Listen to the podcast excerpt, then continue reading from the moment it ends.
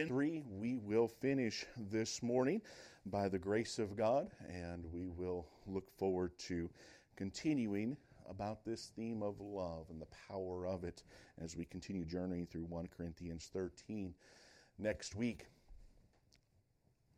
First Corinthians thirteen, verse number four. Read it with me, please. Verse, starting in verse four all the way through verse number eight. Charity suffereth long and is kind. Charity envieth not.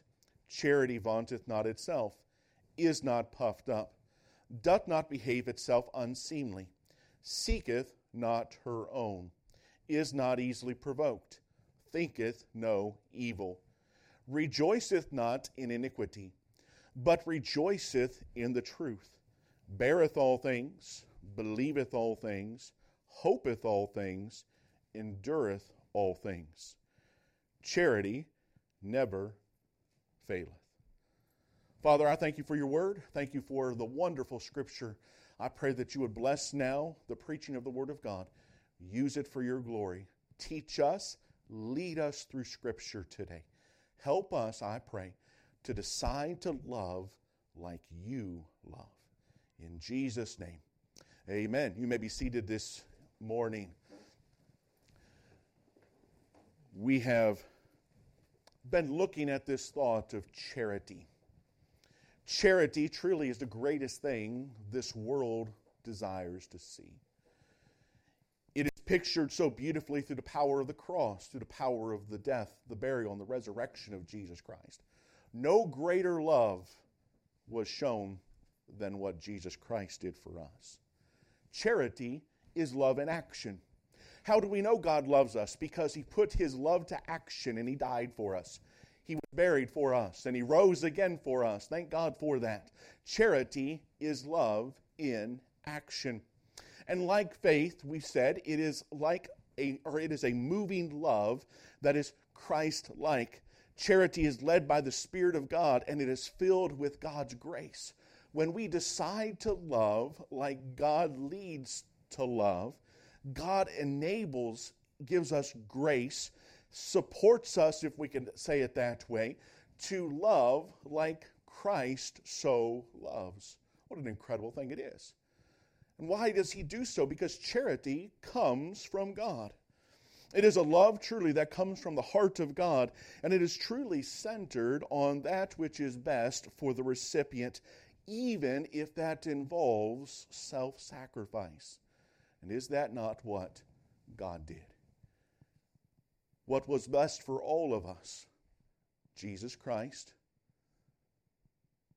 being born a virgin, living on this earth for thirty-three and a half years, dying for us, dying for our sins, buried and risen again. And thank God that he, through charity, through his incredible action love, provided salvation's good news. This type of charity is truly powerful and impactful.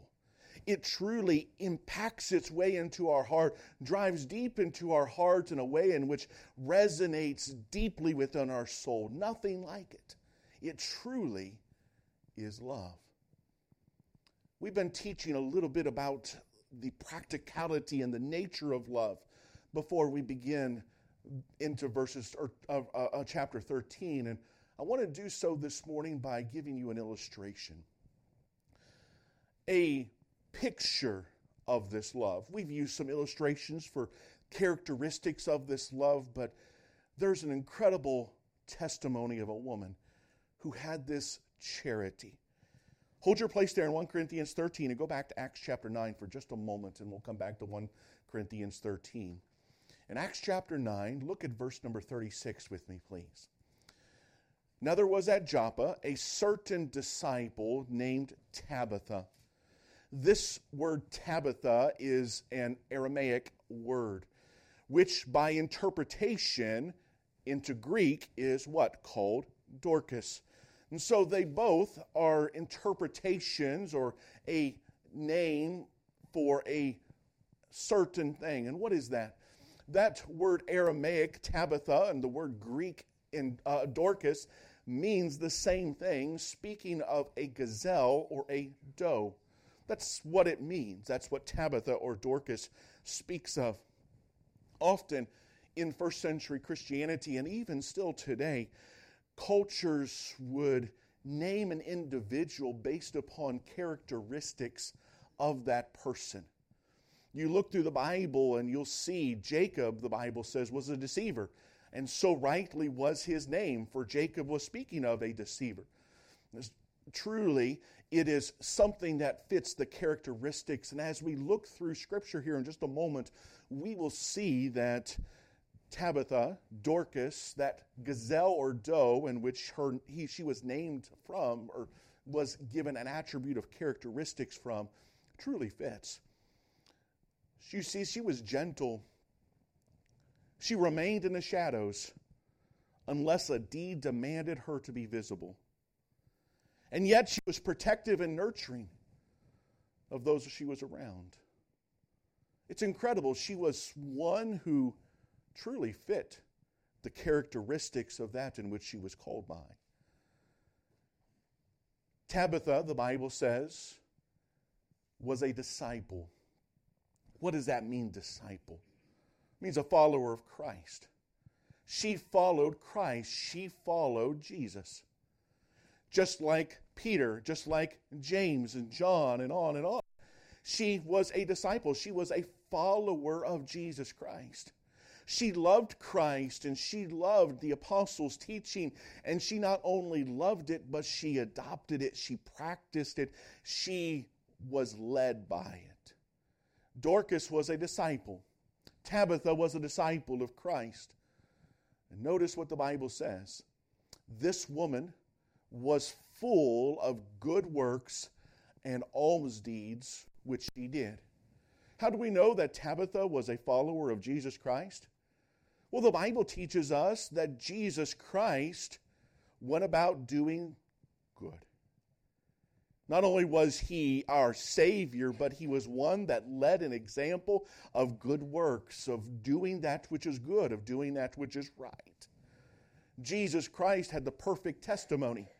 And Tabitha or Dorcas, which, however, if you want to say it the Aramaic, Aramaic language or Greek language, but she saw this testimony as she followed Christ, and she likewise learned to do good works, to do that which is right, to have a heart that was charitable, giving of mercy and of compassion. She was a woman who didn't want to, or did not want to have the spotlight, would rather remain in the shadows, but like a doe or a gazelle would come out of the shadows and, yea, perform that good work which was needed, and then retreat back into the shadows not to be seen. That was Tabitha. That was this woman's testimony. But notice what happens in verse number thirty-seven. And it came to pass in those days that she, Tabitha, was sick and died, whom, when they had washed, they laid her in an upper chamber. And forasmuch as Lydda was nigh to Joppa, and the disciples heard that Peter was there, they sent unto him two men, desiring him that he would not delay to come to them. Think about this for just a moment. This dear, this dear community, uh, these church people in, in Lydda, if I'm saying it correctly, I believe that's the pronunciation. Uh, you can correct me later, Brother Steve, if if if if, if I'm not saying it the uh, Hebrew way. But uh, uh, it truly was a time in which, as she served, the Bible says she was sick, she died, and the Bible tells us as they prepared for the funeral, one had a thought, hey, there's Peter. Peter's close by. We've seen and heard some incredible things about what Peter has had happen in his ministry. Maybe he could help in this situation or at least comfort our hearts. And they run to go get Peter. Hurry, come here. And Peter went. And notice what the Bible says in verse number thirty-nine. Then Peter arose and went with them. And when he was come, they brought him into the upper chamber. And all the widows stood by him weeping. Wait a minute. Tabitha is a lady. And yet all these widows are standing by. Why? And showing the coats and garments which Dorcas made while she was with them. We don't know all of Dorcas's or Tabitha's talents. But apparently she could sew. Apparently she could work with clothing and with linen. And apparently she enjoyed using her skills, her talents, to be a blessing to those who were struggling and hurting. Saying goodbye to a husband, saying goodbye to a spouse after years of marriage, whether through persecution or whether through natural death. And the Bible teaches us that Dorcas made garments, made clothing for the widows and certainly others. And this was such a powerful and a thoughtful process among these first century Christians in Lydda that they came and they showed them to Peter and said, uh, and, uh, uh, and I can only imagine the words uh, that they testified of Dorcas or of Tabitha, saying she would never want us to highlight what she has done for us, but she made these things. She helped us in a time of need. She was a comfort to our hearts. She was a blessing to our soul. She performed that very gift of charity, that very beautiful gift of godly love upon us, and it impacted their hearts greatly. It moved these people. It moved these widows to come from their homes and to take what had been made and to show it, signifying of the endearment that was upon their hearts because of the ministry of Dorcas, because of the ministry of this woman who was willing to show charity in a time of great heart and of great need. Her godly love for these people moved them. It inspired and challenged their hearts. It impacted them. That's what charity does. When we decide to follow God's love and to demonstrate it through charity, it impacts the heart. It moves the heart deeply. It has a work in the heart in which we could not do. All Dorcas did was sew some fabric together, presented as a gift. And yet God used those hands working with string, working with fabric to impact a heart that could not be seen. And yet it made a difference. That's what charity does. It takes something that we might look as something simple, as something almost as this all I can do, but yet this is what God has led me to do. And he uses it to multiply an effect in one's heart that speaks deeply to the heart and soul. Charity is powerful. Charity impacts deeply the heart of others. To be a recipient of charity is a blessing. Others are looking for that love. We hear all the time about love. Unfortunately, the world sadly means a kind of love that is very selfish and self-serving, destructive, and even hurtful and broken. But God says, I have a better way.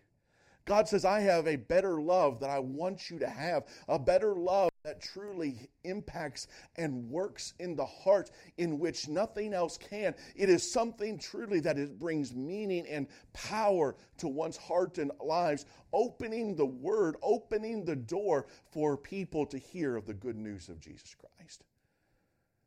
There was a group of disciples, there was a group of Christians that rallied around D- Dorcas's death, and it was truly something that impacted that community in a powerful way.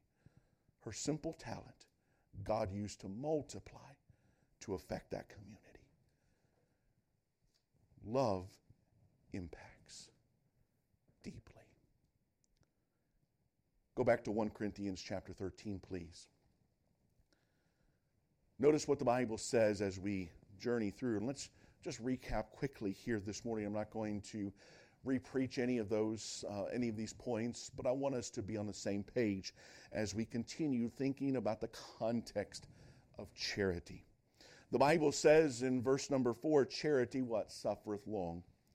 That means is speaking of an enduring patience, a patience that's willing to suffer, a patience that's willing to take things that even wrong us and work through those things with patience. The Bible says charity is kind. That word kind speaks of to become warm-hearted, considerate, humane, gentle, or sympathetic towards another. It is something which moves us to show a gracious love. It envieth not. In other words, it's not looking to try to take what someone has for ourselves, but instead is happy and rejoices that God has brought an opportunity for someone, that God has given someone an opportunity to enjoy, whether it's an article, whether it's a, uh, a change in profession, or whether it's an opportunity to serve in some way, or whether it's maybe a new car or a new home, whatever it might be, but it rejoices in the blessings of God instead of saying, how can I take that from them? The Bible says it vaunteth not itself. In other words, it's not becoming boastful or exhibiting self-importance. It's not trying to turn others' eyes to me, but rather it's saying, I want you to see what wonderful God we have, and I want you to enjoy what God has given, the talent that He has used me to help and encourage you. Not puffed up. It's not something that's filled with air. It's not something in which we uh, uh, uh, uh, brag about oneself. The Bible says it doth not behave unseemly. In other words, it's appropriately behaved. It knows how to act in different situations. And if it enters into a new situation that it is not familiar with, it learns how to act, and it desires to be appropriate in every situation. Whether it's a funeral, whether it's a wedding, whether it's standing before an authority or a government official, or whether it's standing before the king, or whether it's meeting with the homeless, it is wanting to be appropriate in every situation and desires to learn to do so. Love seeketh not her own, the Bible says. In other words, it's not selfish. It's not looking for what I can get. It's looking to how I can serve. Is not easily provoked.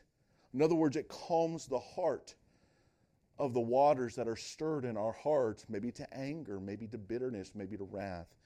It is the one that calms our heart. It's not easily provoked. Love thinketh no evil. And last week we looked at that thought as that's an accounting term. In other words, it doesn't take a list of all the wrongs that have been against me and use those as a power tool to say, here is what you have done to me in the past, and because you've done this to me, I don't, uh, I'm not going to do this, this, this, this. No, no, no. It doesn't take an account.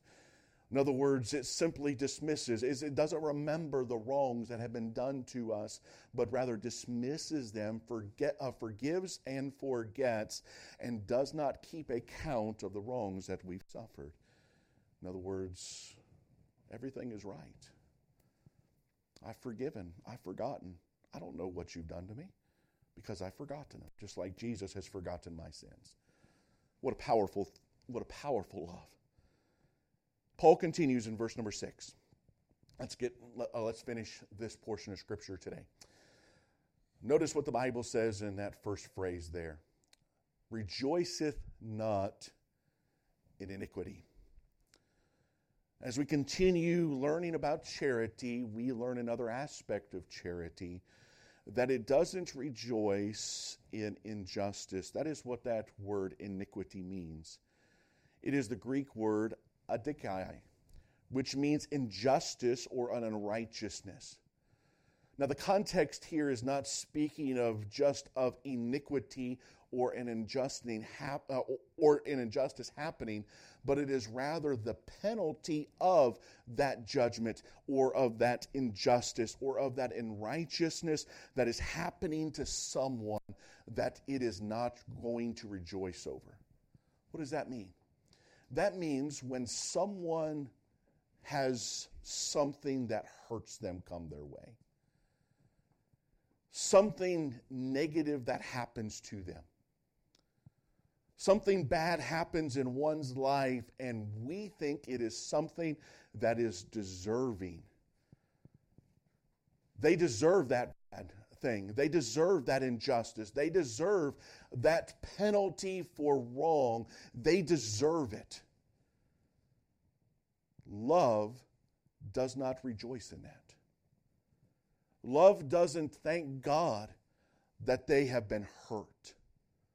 Love, godly love, doesn't look and say, oh, I'm so happy that they are now suffering that penalty. Love doesn't look at an act like that, but rather in a way enters into that suffering, and their heart hurts for them because of the consequence to their decisions. It doesn't say, oh, it's about time that person got it. They deserve that for a long time. But rather their hearts, their heart hurts because someone is having to suffer the consequences of iniquity, the consequences of sin, whether it's in their life or a situation in which they have caused. But love, godly love, refuses to find satisfaction in the wrongdoing of other people, no matter who they are. Look at Second Thessalonians with me, please. I want you to see the heart of Paul. Second Thessalonians, look at chapter two, please, with me. The Bible says, and then shall that wicked be revealed. He's now speaking of the time of the tribulation when the Antichrist will rise to power, and of course with a one world, a one world government, a one world pay system is operating and fully implemented. And it's coming. Thank God we'll be gone before this verse. But you can see the heart of Paul through this. As he's speaking of this tribulation when many people suffer hurt, notice what Paul says, whom the Lord shall consume with the spirit of his mouth, and shall destroy with the brightness of his coming, even him whose coming is after the working of Satan with all power and signs and lying wonders, and with all deceivableness of unrighteousness in them that perish, because they received not the love of God, the truth, that they might be saved. And for this cause, God shall send them strong delusion, that they should believe a lie, that they all might be damned who believed not the truth, but had pleasure in unrighteousness. The context, the spirit of Paul, is not of that of gloating of what's going to happen to those who are going through the tribulation period, whom, humanly speaking, one would say, they deserve what they got. That's not Paul's spirit. Paul's not looking at this as that way. And we'll see that in just a moment. Paul is relaying what is going to happen factually, as well as with a heart breaking for those who will suffer loss, tragedy, death, and even damnation in hell. Paul isn't saying, oh, I'm so glad they're going to be in hell. That's not Paul's spirit. That's not love. Does not the Bible say God is not willing that any should perish? Paul had a heart that arguably, like David, was with the heart of God. He loved people. He did not want anyone to suffer in hell. He did not want anyone to suffer all the tragedies. He's relaying to the church in Thessalonica what is going to happen, because they need to understand what is going to take place so people can be warned. And my friends, so often, if you're watching online or if you're sitting here this uh, this morning, as you think about these things that are coming, these tribulations, these trials, all these different areas that are hap- will happen one day. God doesn't say this because he's going to push one under his thumb and say, I told you so. Now let me just simply blot you out and send you to hell because I'm excited about this. That's not God's heart. God relays it as a warning saying, look, don't go that way. I don't want you to suffer those things. I don't want you to go there. They are coming, and sadly people will suffer those things. But a heart of God and the heart of Paul was not excited about this, but rather factual in warning, saying there is a time coming that is going to be tragic for many. But look what happens. Look at verse number twelve with me one more time. That they all might be damned who believe not the truth, but had pleasure in unrighteousness. But we are bound to give thanks always to God for you, brethren, beloved of the Lord, because God hath from the beginning chosen you to salvation through sanctification of the Spirit and believe of the truth. Look at verse number seventeen now. Comfort your hearts, and establish you in every good word and work. What was Paul saying? Paul's saying there's going to be difficulties that are going to come to many during the tribulation. People are going to be uh, uh, destroyed, and it is going to be a very sad time. But, but, you don't have to worry about going through those things. Why? Because as a child of God, God will redeem. God is going to take us to be with him. We won't suffer those things, and we have hope because of the blessed truth of Jesus Christ, of his good word and of his good work. And let that comfort your heart that you are safe from those things. And yet, may our hearts be saddened because of the hurt that some will go through. And ought that burden of our heart move us, challenge us to do what? To tell people the gospel of Jesus Christ. I don't want you to suffer in hell. I don't want you to go through the tribulation. Let me tell you of Jesus Christ.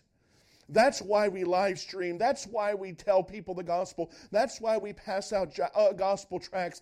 That's why we have uh, uh, online digital media to help encourage people to come to the truth of Jesus Christ. Not because we are looking forward to people being in hell, but to warn people and say, don't go that way. You don't want to go that direction. There's a better way, and his name is Jesus Christ. That's the purpose. That's the heart. May we truly have that same heart in all areas of life. We mentioned Jacob a moment ago. Do you remember the story of Jacob in Genesis chapter thirty-two, wrestling with God all night? The Bible teaches us in verses number thirty-two, thirty-one and thirty-two, and as he passed over Peniel, the sun rose upon him, and he halted upon his thigh. Why did he hold upon his thigh? Because God touched his thigh and the sinew shrank. Jacob, Israel, named Israel now, would limp for the rest of his life because of that moment in which he wrestled with God. Because of some areas in which God would weaken him. And so he would limp. But watch the spirit of the children of Israel. Therefore, the children of Israel eat not of the sinew which shrank, which is upon the hollow of the thigh unto this day. Because he, God, touched the hollow of Jacob's thigh and the sinew that shrank. The children of Israel decided to enter into that suffering with their father, Jacob. And said, we are going to deprive ourselves of that sinew, of that meat around the thigh, of the animals in which we partake, as a constant reminder of the suffering that our Father had. That's the length of their charity for their Father. That love that was willing to move them to action, to enter into that suffering by not enjoying that meat, discarding that meat, because it was a constant reminder of Jacob's sufferings. That's the extent of where charity moves one to. It moves one to action. It doesn't gloat or uh, is excited about the difficulties or suffering one enters into, but rather enters into that, doing so with great love. Look back at verse number six in First Corinthians chapter thirteen with me once again. The Bible says, "Rejoiceth not in iniquity, but rejoiceth in the truth." That word truth there speaks of that which is certain, most right, true. Love expresses itself in truth. It is glad when truth prevails. It does not cheat or deceive. It is that in which strives and is excited for the truth to go forward, and it loves to know that the truth is truly being established and strengthened.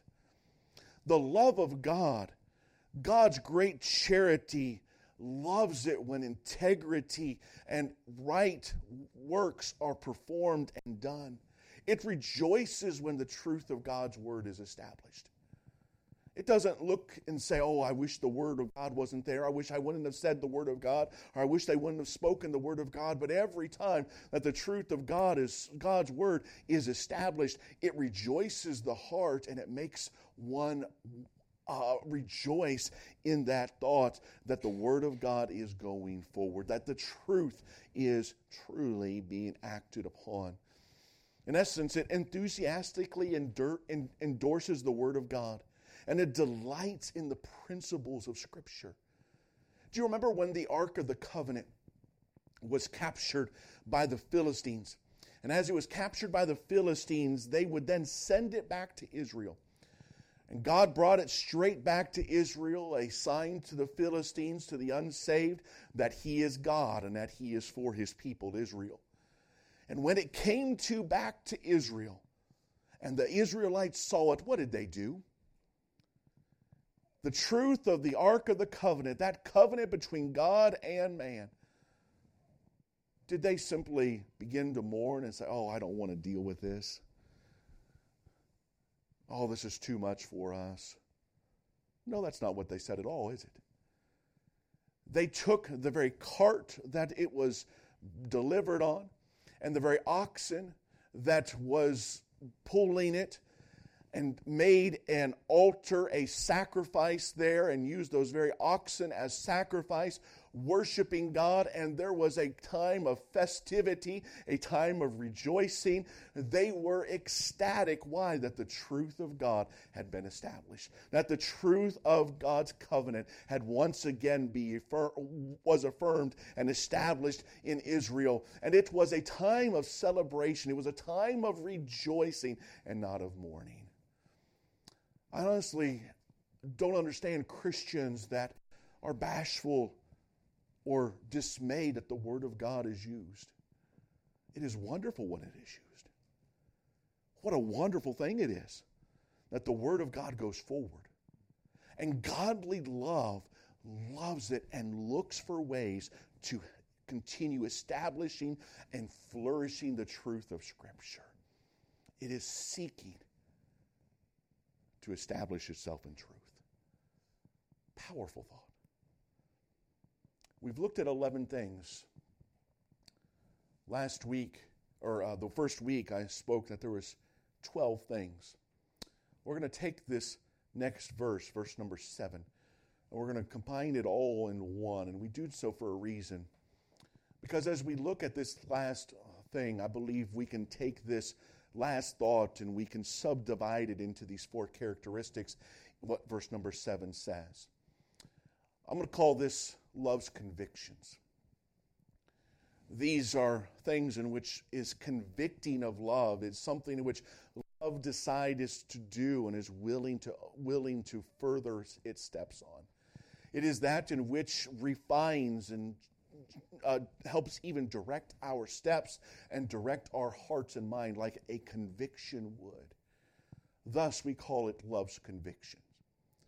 So how does love direct our steps through this verse? Look at verse number seven with me. The Bible says, it beareth all things.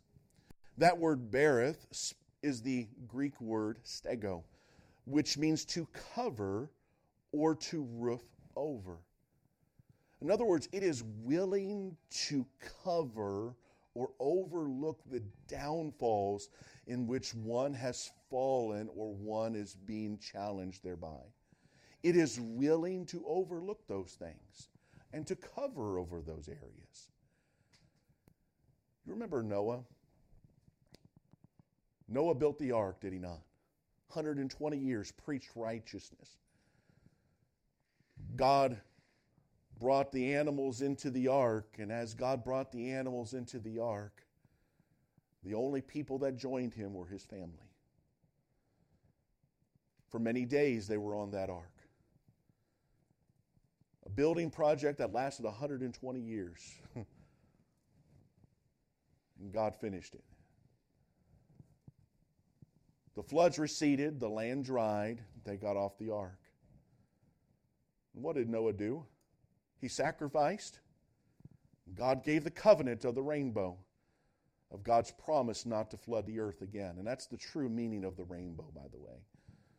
The world's trying to take that away, but God had meant that bow in the sky to be a covenant between God and man that he is not going to flood this earth ever again. And he hasn't. But what did he do next? The Bible tells us he was a husbandman. He decided to work in vineyard. And after one hundred twenty years of building construction and after being on an ark for many, many days with his family, he fell into a moment of sin and he got drunk off the very vine that he tended. So drunk that the Bible tells us that he lay naked. The Bible teaches us that he was discovered. Ham saw his father and told his two brothers, Shem and Japheth. And when they were told of Noah's state, their father's state, what did they do? They took a piece of cloth, of cloth, went backwards, not looking at their father, and covered their father. Was it wrong for Noah to get drunk? Yes, it was. Was it wrong for him to lay in a state in which he was laying? Yes, it was. But what they do, they were willing to cover, bear their father, bearing all things. The, fa- the brother that first found him, Ham, his response was shameful. His response was not right.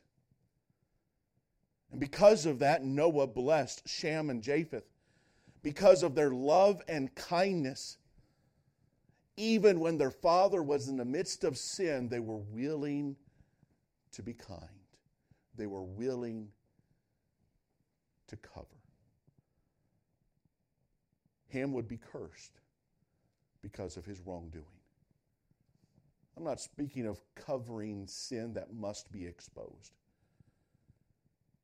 We think of our D B S and such and the horrid atrocities that some people have done in innocent ministries like this. It's wicked and vile. That is not to be covered. But when it comes to times in which someone is growing in grace, and someone is struggling with sin, that sin does not necessarily need to be broadcast to everyone. Sometimes it's a moment of entering into prayer. Sometimes it's a moment of encouraging and strengthening and allowing space for grace, space for people to grow in the nurture and admonition of the Lord, because thank God someone was patient with me. Thank God someone was patient with you. It was our wonderful Father, Jesus Christ, thank a Father through Jesus Christ, who wonderfully and lovingly showed mercy and grace even in those moments in which we succumbed to the temptation of sin. Thank God He was willing to be merciful to us, and love is willing to bear. Love is willing to truly to encourage and to help one grow in the nurture and in the love of God. It is willing to bear. It is willing to put a covering on when that is appropriate to do. This is something that the Holy Spirit of God is some uh, we need to have His wisdom and His mind on, to know when it's right to where things need to be uncovered, like as we spoke of, of criminal behavior. But when there's moments in which one is succumbing and trying to get over a temptation, there are times where it is godly and even loving to bear all things. This takes wisdom. This takes knowing the Word of God. This is learning the conviction of the love of God. Secondly, notice Paul writes, believeth all things. When we look at godly love, it is truly a love that is hopeful and believing and wanting to encourage and blossom, to help one grow and to bring forth fruit. That word believeth all things is not speaking of a gullibility. In other words, it's not gullible to just whatever someone says, oh, I instantly believe it, but it is rather ready to believe that which is best and put as good a construction as it can on an action. In other words, love is willing to give the benefit of the doubt. In other words, love is willing to be generous rather than censorious. It is a love that is willing to see that which is good and flourishing in one's heart and life and use that to encourage one to continue to bear fruit. Years ago, my grandmother had a peach tree in the back of her farmhouse. And that peach tree one year had such heavy peaches on one limb in particular that after a windstorm, that limb cracked right at the base of the trunk. It was a main limb. It was a large part of the tree, and it split because of the weight of the fruit and because of the strength of the wind. And my grandmother thought about simply cutting that limb off, even though there was a lot of fruit on it that was not quite ready. She thought about it. She anticipated that was what was needed. But my uncle, who loves to work in husbandry of that type of area, fruit trees and such, encouraged my grandmother to give it a chance. He said, I know we're going to have to take this limb off, but if it can, if we can support it for this season, we can reap the harvest of the fruit off of that limb. There was a lot of fruit on it. And so they constructed a brace, and some bracing or a structure out of some timber, put it under that limb and used some special wrap to go around that limb, around the trunk of it, so where it would still receive the sap from the areas that it could still receive sap from and still receive the nourishment from the root system of that tree. And they nurtured it and cared for it, and in the wind they would go out and they would tie extra pieces of rope to that limb to keep it from swaying and keep it from moving and keep it from breaking. And sure enough, they were able to support that limb for the rest of that season, so when that fruit was full and ripe, it could be harvested. But it needed some support. It needed a assistance, if we can put it that way. It needed some love that was willing to look at what could be if it was encouraged, if it was strengthened for such a time. There are times when we interact with people, and my friends, when we interact with people, we always interact with broken people. All of us have areas in our life in which there are some limbs that are breaking. There are some areas that God wants to bear fruit, but there is a break, there is trouble, there is a struggle, there is a difficulty, and we are trying by the grace of God to bear fruit. And godly love comes and says, if we can encourage, if we can bring some support, if we can add some timber, if we can keep that limb from sla- uh, from swaying, godly love looks to see that there can fruit still grow on that vine. Fruit can still grow on that limb. Fruit can still come through this, but we've got to encourage. We've got to help. We've got to support. We've got to believe all things. And that's what godly love looks to do. It looks to believe in that which is best and best in one, and, and work to construct a way in order for love to bear its fruit in that way. God's word teaches us that his love believeth, looks to give the benefit of the doubt, to support the brokenness, to bring forth fruit. Thirdly, the conviction of the love of God hopeth all things. Now, I want to shape a framework here. Please listen to me for just a moment. We all have all used the phraseology, I hope so.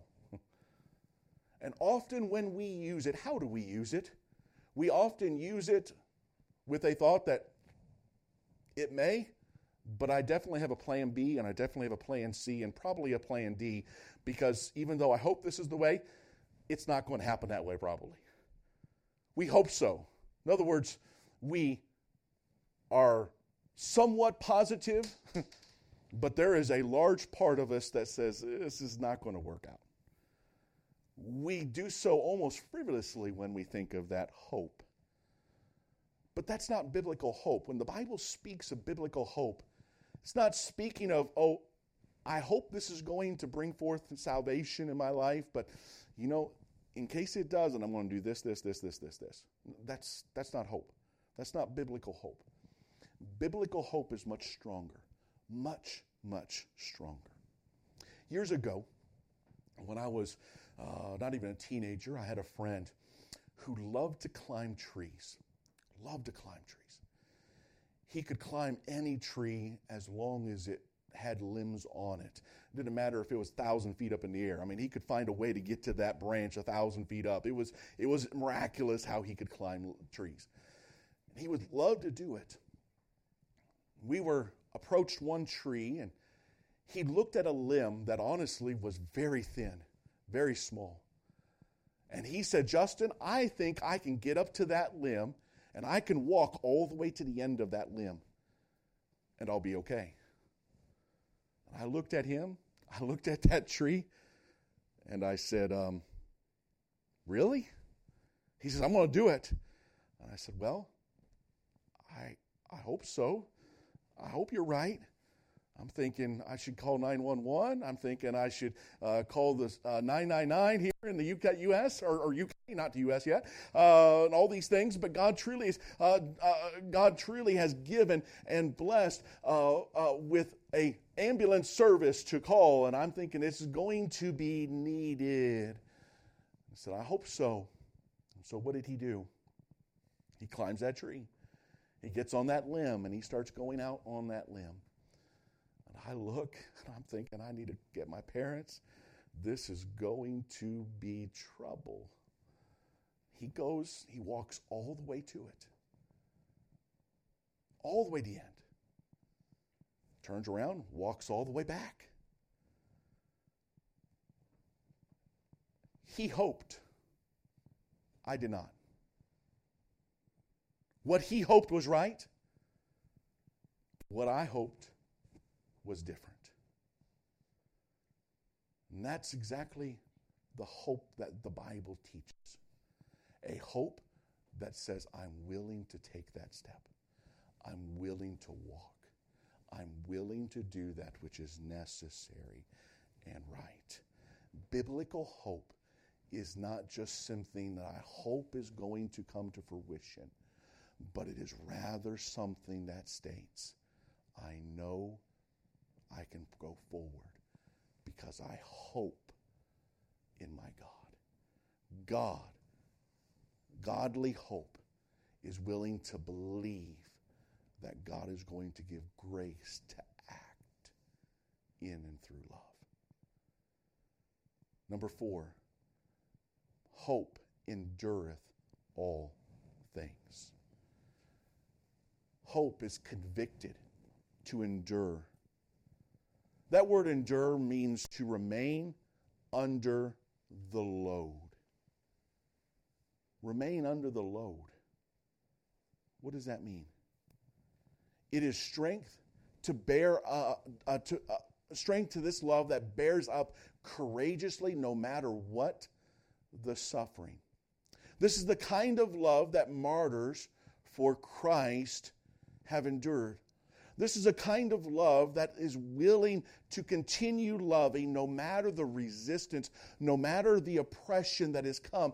It is willing to go forward no matter what is coming at it. It is willing to endure. It is willing to show and to demonstrate love even when there is resistance to show that love. Case in point, we look at the church in Corinth. The church in Corinth was a church that Paul loved. Paul loved these people. He loved them. He spent eighteen months with them personally, and he would spend more time with them in the future from this letter. He wrote multiple letters to them. He loved them. He wanted the best for them. And the Bible teaches us that as he loved them, what did they do? They depreciated him and listened to cult leaders instead of the truth in which Paul was trying to help them with. They began to say unkind and untrue things about him. They resisted his authority. Although he had, uh, God had given him the apostleship, the Bible teaches, and had led many of them to Christ, they still choose and chose to go a different direction. But what did Paul choose to do? Paul chose to love them. Paul chose to write letters to them.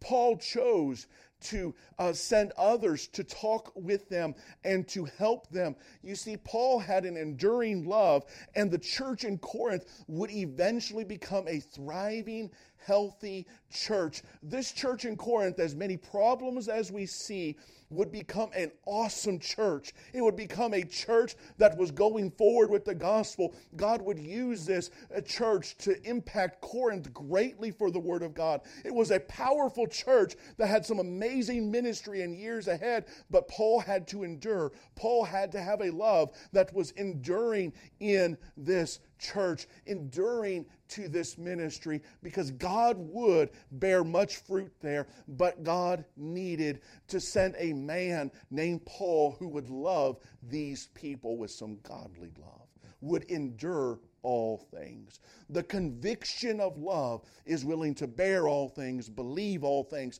hope all things, and endure in all things. It's willing to show love, even if that love is rejected. Because we go to verse number eight, and we'll end with this. Charity never faileth. Several contexts here.